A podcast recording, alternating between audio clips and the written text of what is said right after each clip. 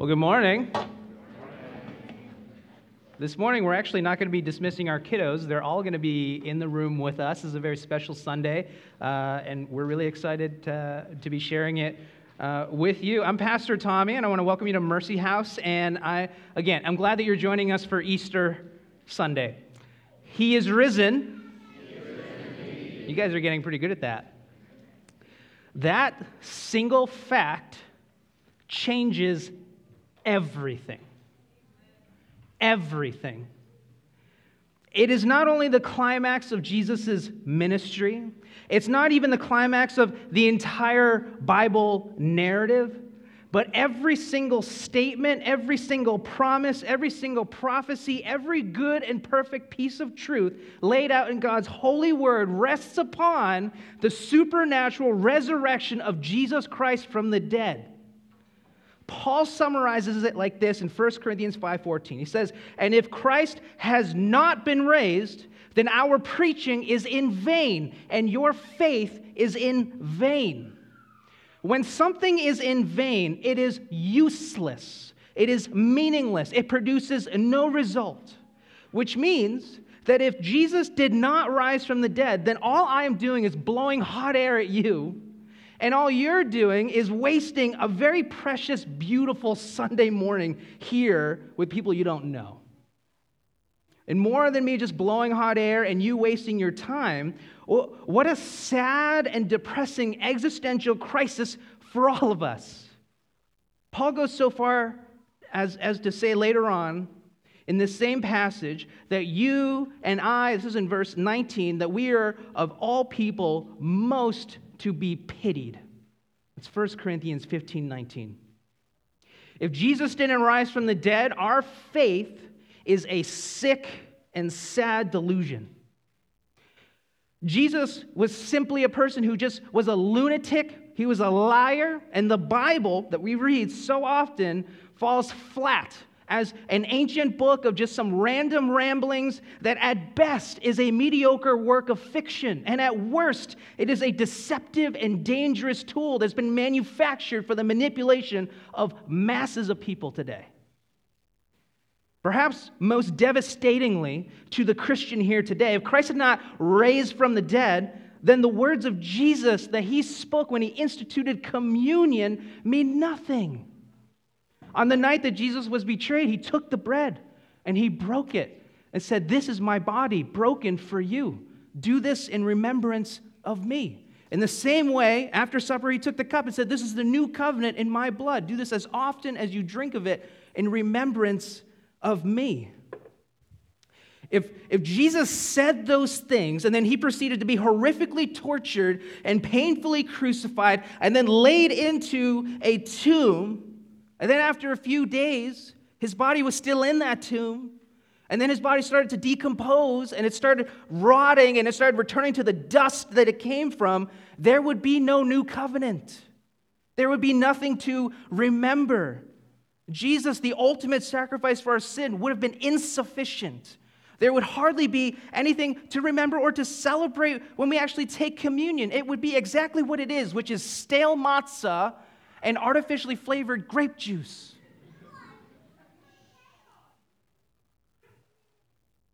I would argue that there are no other three words in the human tongue more consequential and powerful to hear than He is risen.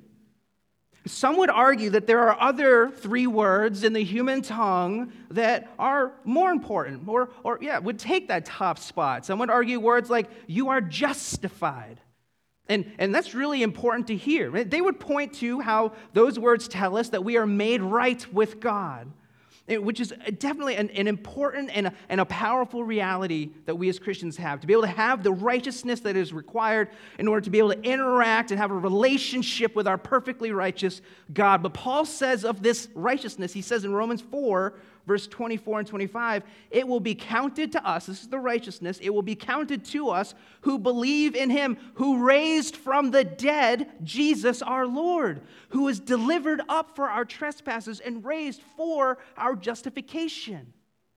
The righteousness required for justification is dependent upon Christ rising from the dead.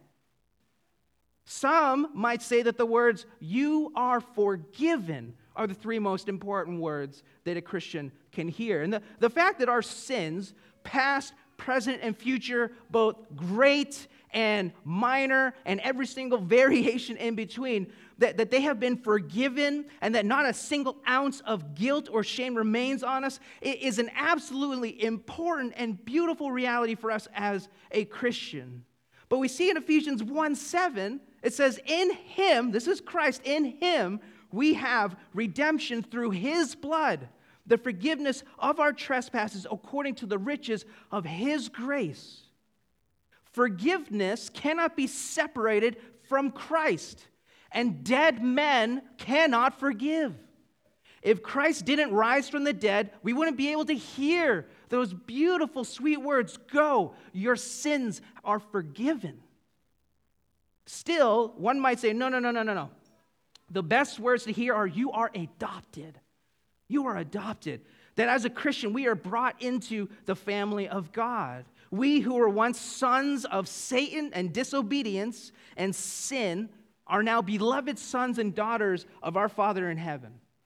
Like, amen. That is true. And what a truly sweet reality for those of us who are Christians. But again, in Ephesians chapter 1, verses 4 through 5, we read, even as he chose us in him, this is Christ, before the foundation of the world, that we should be holy and blameless before him.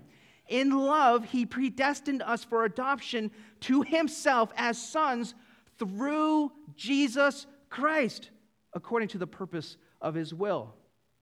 No resurrection of Christ means there is no one to be adopted through. Are you starting to follow what I'm doing here? These are all glorious truths for the Christian who puts his or her faith in Christ. But if Christ did not rise from the dead, he is not worth our faith. And these truths that change our reality are not that. They are lies that help us cope with our reality. But thank God that is not the case.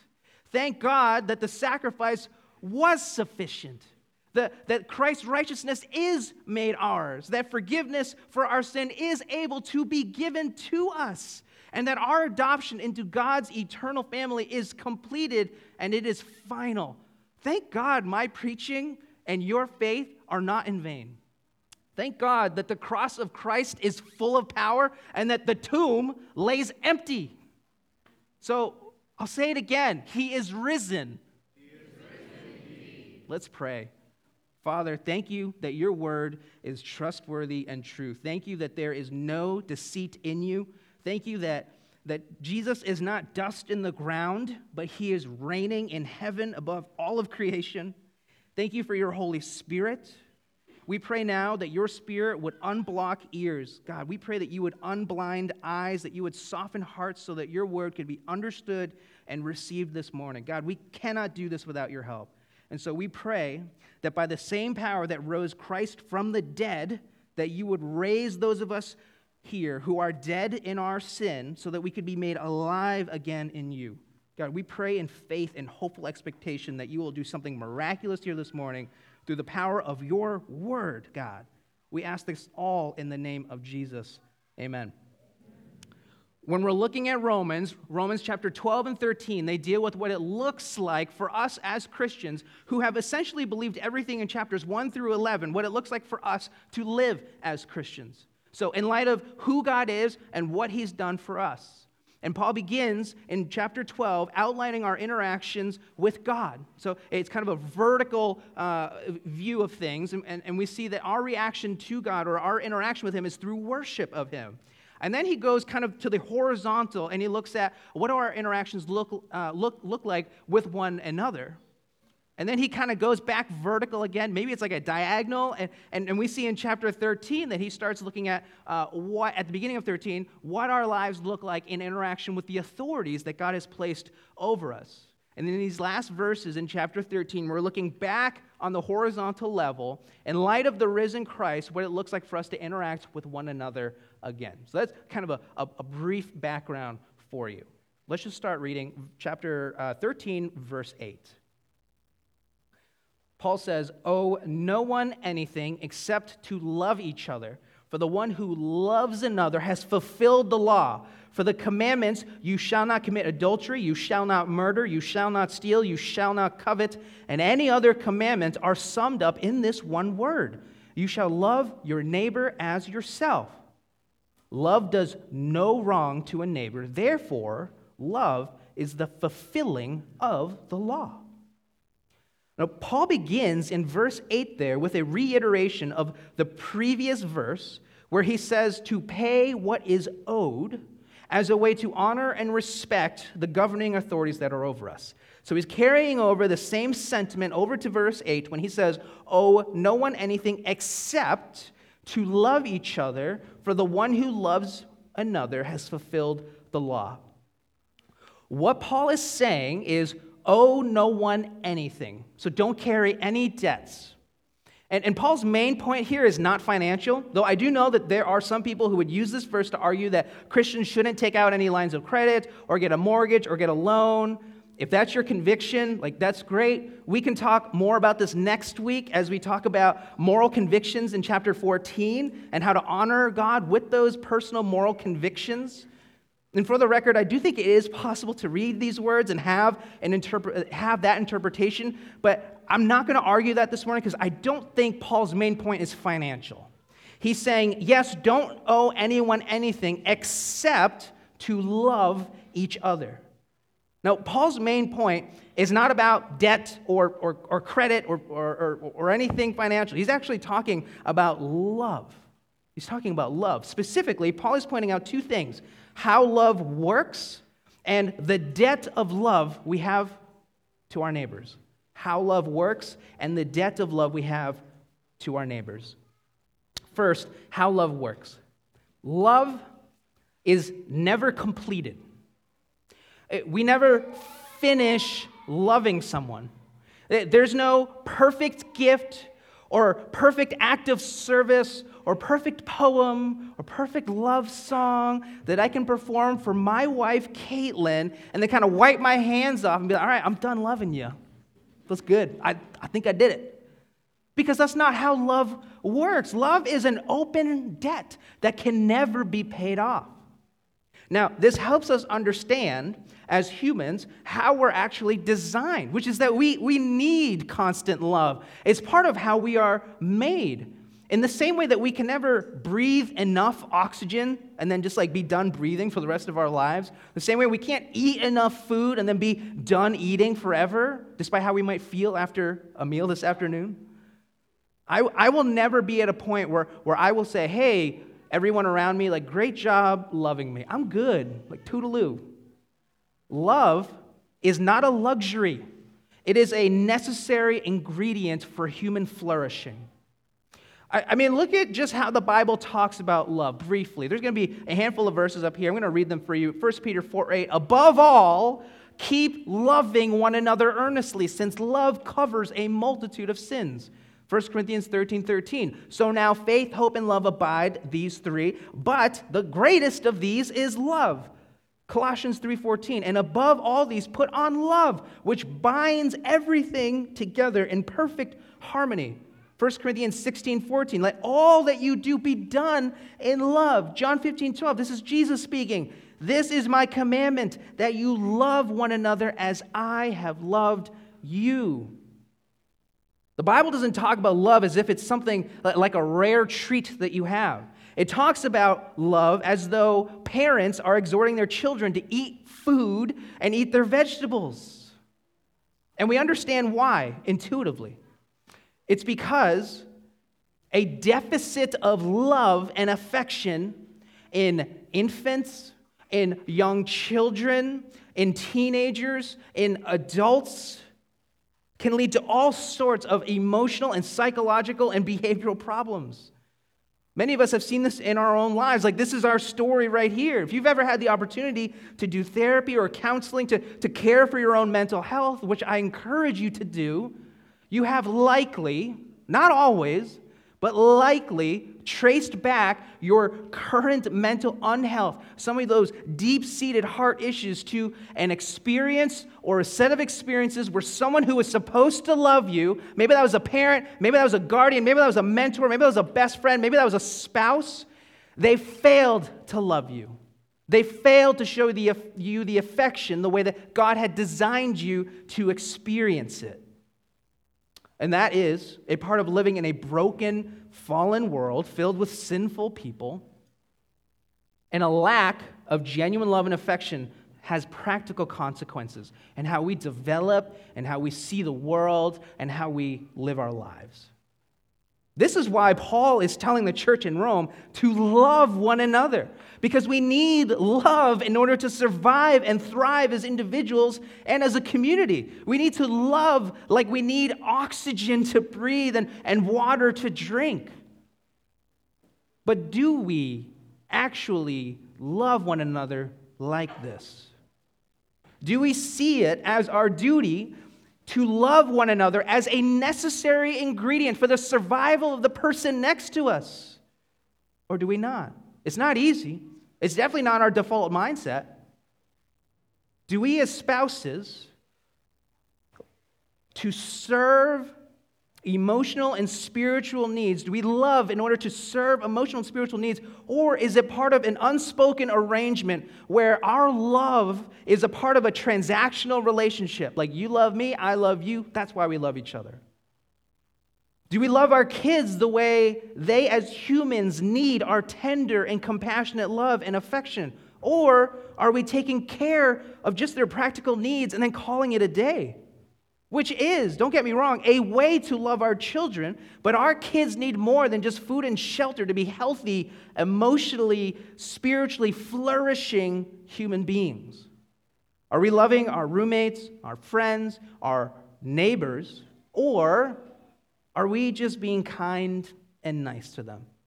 Because there is a difference, brothers and sisters, and, and we can discern that critically ourselves when we experience it, but are we aware of how we dispense it to other people? Many of us here today, we love in the same broken ways that we've experienced it or seen it modeled for us.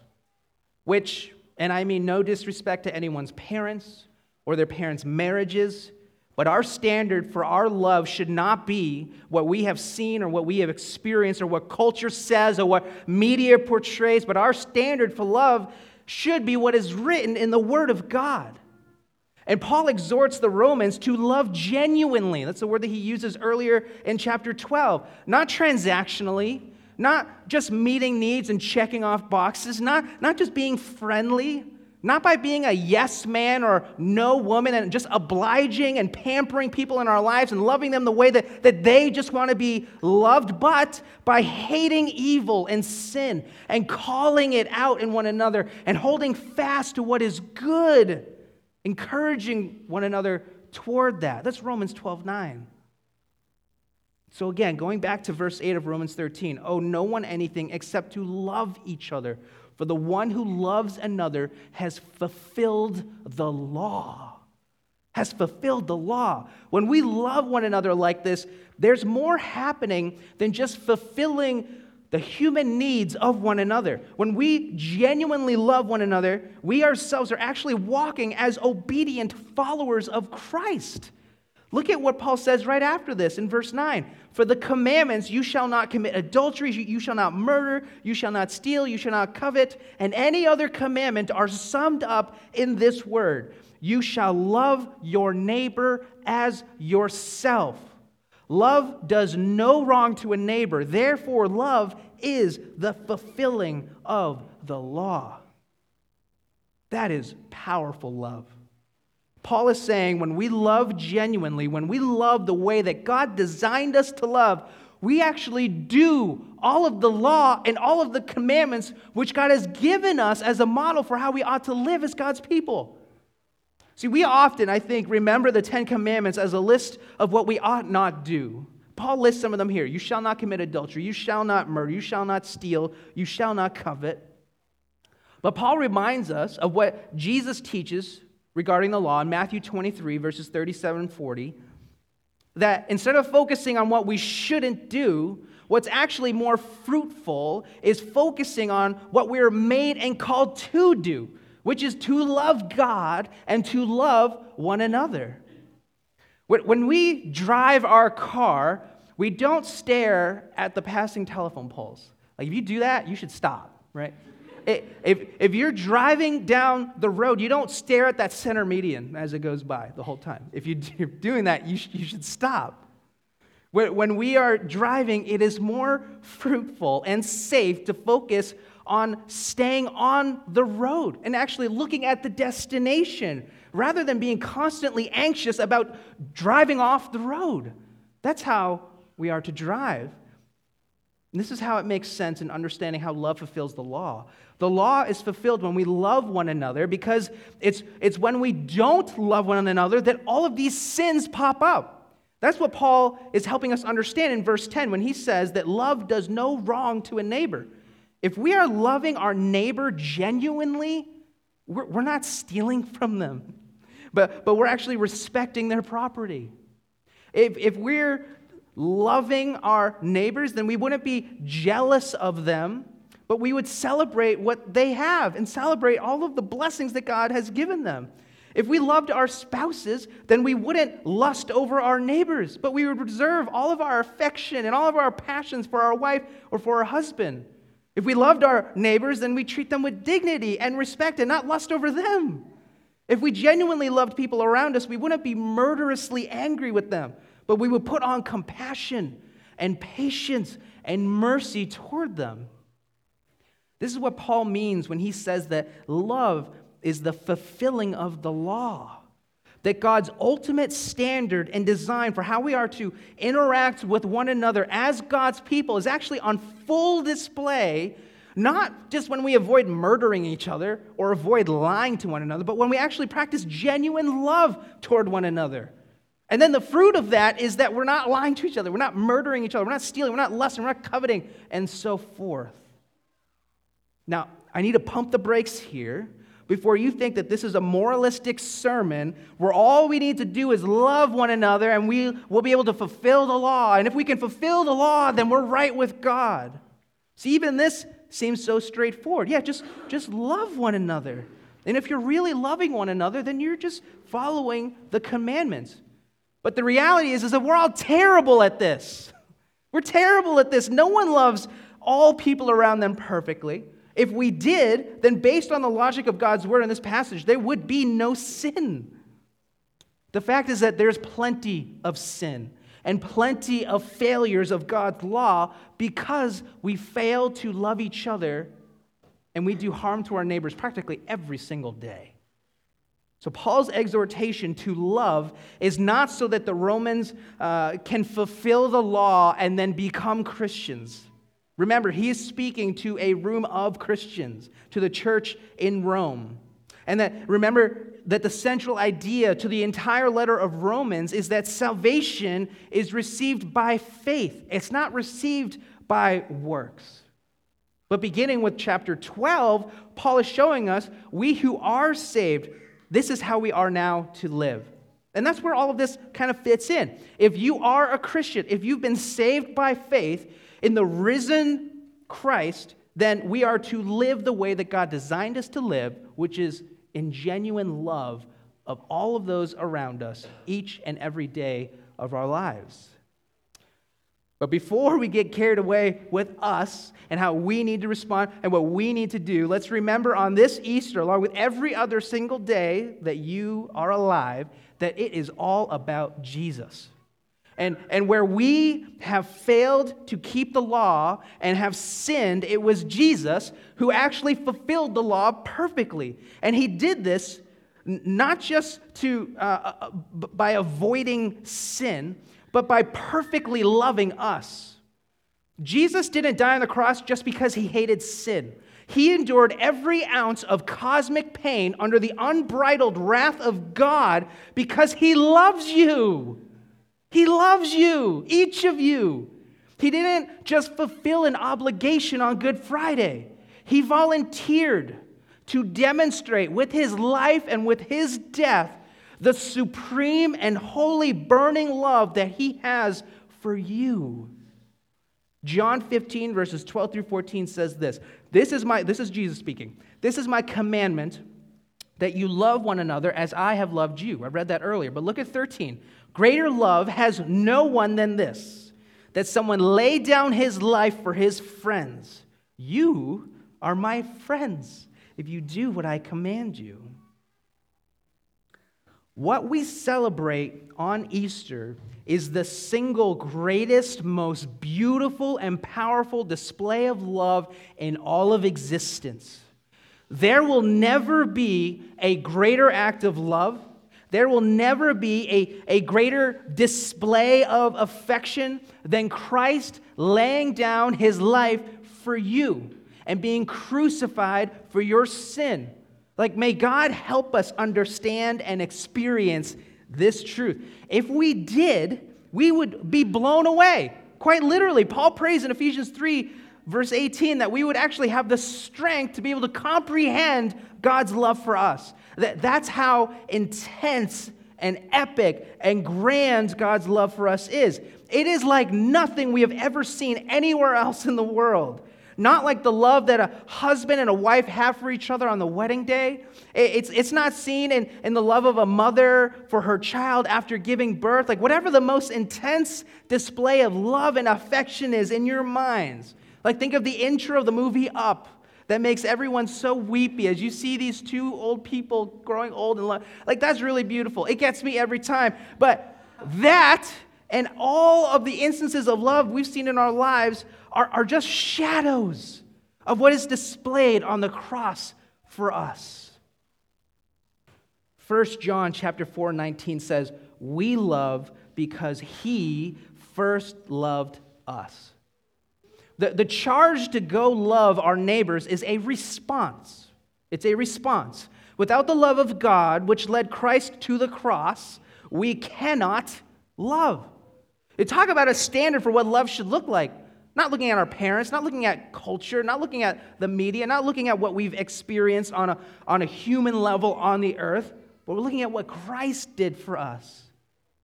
Thank God for his love for us. Amen? Let's read these last verses and finish for the day. Verse 11. Besides this, you know the time, that the hour has come for you to wake from sleep. For salvation is nearer to us now than when we first believed.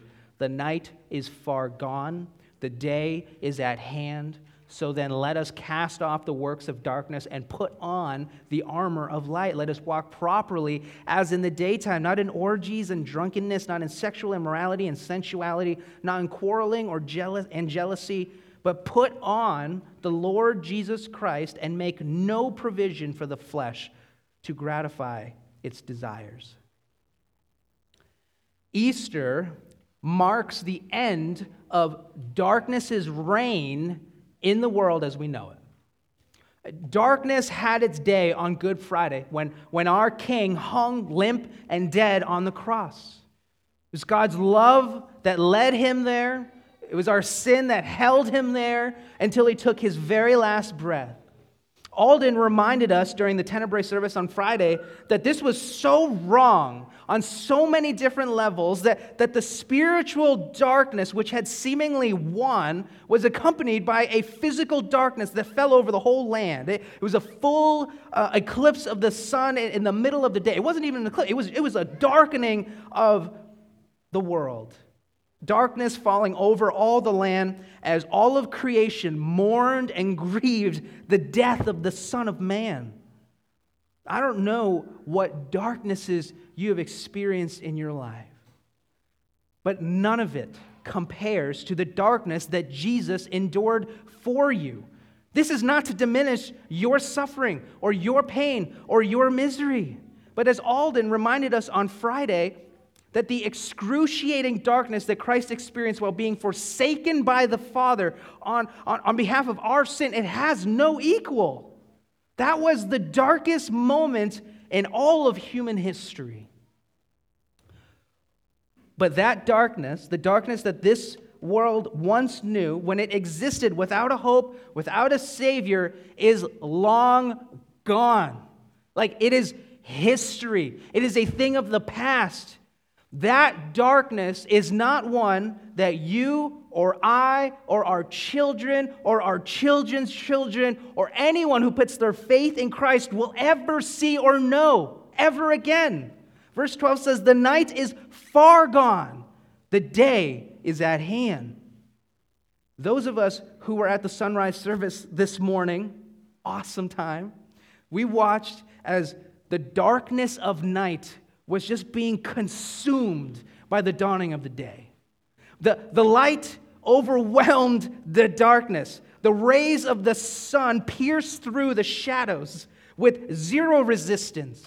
And the grief and the mourning of our king was over, and darkness was defeated. And the dawn reminded us of the most important three words that anyone could hear He is risen. If Christ is risen and if it's daytime, then it's time for us to wake up. That's what Paul is saying in these final verses. We who were once asleep in the darkness of our sin, those of us who, uh, who are groggy in some kind of moral drowsiness, struggling to love one another to, and, and to live in the way that God has designed us and called us to live, Paul says, Wake up! Wake up! Darkness is no longer reigning. The night is far gone. If you're not a Christian, I pray that this would be the cosmic moment that God has roused you from your sleep. And I pray that He would open your eyes in this very moment to see and behold God's love for you and His power to be able to save you from the darkness of your former life. If you want this, if you're like, oh, yeah, I think I'm ready for that, then all you need to do is put your faith and your trust in Christ and to acknowledge Christ and then be awake and alive as one who is made right with God, who has been forgiven, who has been adopted. All those truths we talked about earlier. If you are a Christian, look at what Paul says. Not just to wake up from sleep, but look at verse 13. Let us walk properly as in the daytime. I don't know what your morning routine is, but there's a difference between waking up and getting up. Am I right? you know what I'm talking about.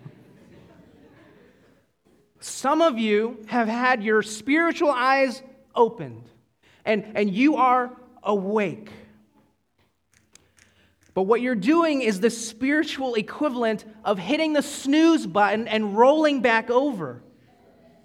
Paul says to not only wake up, but to get up. He says, walk properly as in the daytime, which means not walking like we did when it was still dark, before we knew the light of Christ, when we were still in the darkness of our own sin. For some of us, we need to turn off the alarm and not just snooze it. We need to swing our legs over to the edge of the bed, and we need to answer God's call in Romans 12:1 to offer ourselves as a living sacrifice each and every day as an act of worship of God. The night is far gone, Christian. And Satan wants nothing more than for us to stay in bed, being spiritually groggy and snoozy, being ambivalent about sin, to care about no one else except for our own comfort, to love no one else except loving ourselves. That is not the way we walk properly as in the daytime. But Paul's illustration continues. Each morning we wake up, we get up, and then we get dressed. we get dressed. Verse 12 The night is far gone, the day is at hand. So let us cast off the works of darkness and put on the armor of light. Jump to verse 14 but put on the Lord Jesus Christ and make no provision for the flesh to gratify its desires. Yesterday, I got into an argument with my eldest, Chloe, and uh, I won. That's not the point. She was playing outside, and she was complaining that it was, getting hot. And I told her, hey, you should go get dressed for the day. And she was still wearing her leopard print uh, fleece onesie PJs, okay? And she kept asking me why. And, I started with, because I'm asking you to, okay, just go, go get dressed. And she said, Why again? And I said, Can you please just go get dressed? And she asked me a third time, Why, Daddy? And I said, Look, Chloe, it's because you're in your fleece PJs. And because you're seven, seven years old, and it's fitting that you get changed into real clothes. Not to mention, it's 1.30 p.m., it's sunny outside, and, and this is not the time or the weather for, for your PJs. So go get dressed. And she got dressed, right? That, was enough for her. I actually asked I was like, Do you need more reasons? Caitlin remember. And she was like, No. And she went upstairs and got dressed. now, look, I, I'm all for lounging around in PJs, so that's not the point I'm trying to make. But there is a time and a place, and that's what Paul is saying. He's saying to cast off the works of darkness. This is the behavior and sin from our old lives, and to put on the clothes for the day, since it is no longer night. He says to put on the armor of light. And in verse 14, to put on Lord Jesus Christ himself. So the question for us is what do we clothe ourselves with on a daily basis?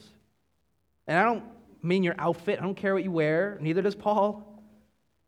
But are we still wearing our proverbial PJs, the clothes from a former life? Are we living in patterns of sin and brokenness that we've been woken up from? And we're still wondering, like, why is living in the light so uncomfortable? It's because you're wearing your clothes from your former life when you should be putting on the armor of light and putting on Christ. So, practical question is how do we clothe ourselves each morning? Do we clothe ourselves with the news? Is that the first thing we run to? Do we clothe ourselves with a television show?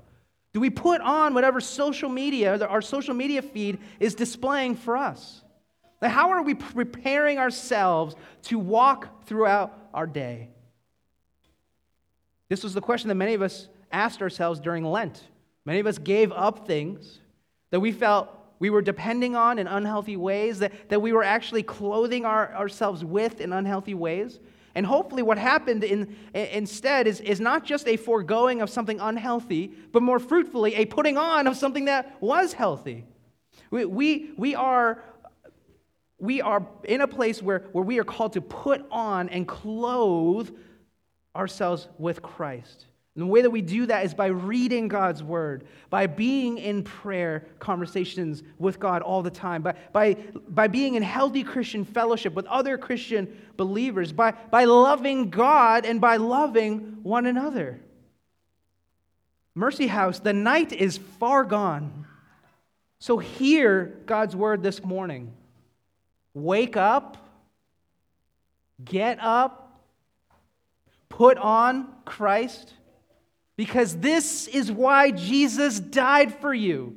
Not so that you could keep hitting the snooze button, but to defeat sin and death that is in your life and to put an end to your night, to give you a new dawn to wake up to, and to give you the Holy Spirit who gives you the power to be able to get up from your old life and to walk in your new life. None of this is possible if Christ had died and never came back. But death could not hold him. The darkness lost its grip on him. The tomb lies empty. And the three words that we celebrate today with worship and fellowship and great feasting are these He is risen. Let's pray. Father, we thank you for this morning and we thank you for your word. We thank you that you have made a way for us to be not just awake, but alive, God. Lord, I pray for those who are sleeping and dead. I pray that your gospel would penetrate their hearts in a supernatural way so that they could be awake and alive. Lord, for those of us here who are drowsy and snoozy, help us, Lord, have a desire for your word, a desire for you, and a willingness to get up, God, and Lord, help us all to put on Christ. Help us, Lord, uh, not just to walk by the strength of our own power, Lord, but to put on you. And we thank you for your spirit and the fruit of your spirit, which gives us everything we need to walk as those who have put their faith in you. And so, Lord, this morning I pray, God, as we sing songs to you, as we respond to these words, help us Lord, shout with all of our might for the glory and the joy that you have made possible because of your resurrection, God. We thank you that you are a God who is not weak or who, who, who is not able to save, but you are a God who conquers. We love you, God, so much. We thank you that you first loved us. We pray this in Jesus' name. Amen.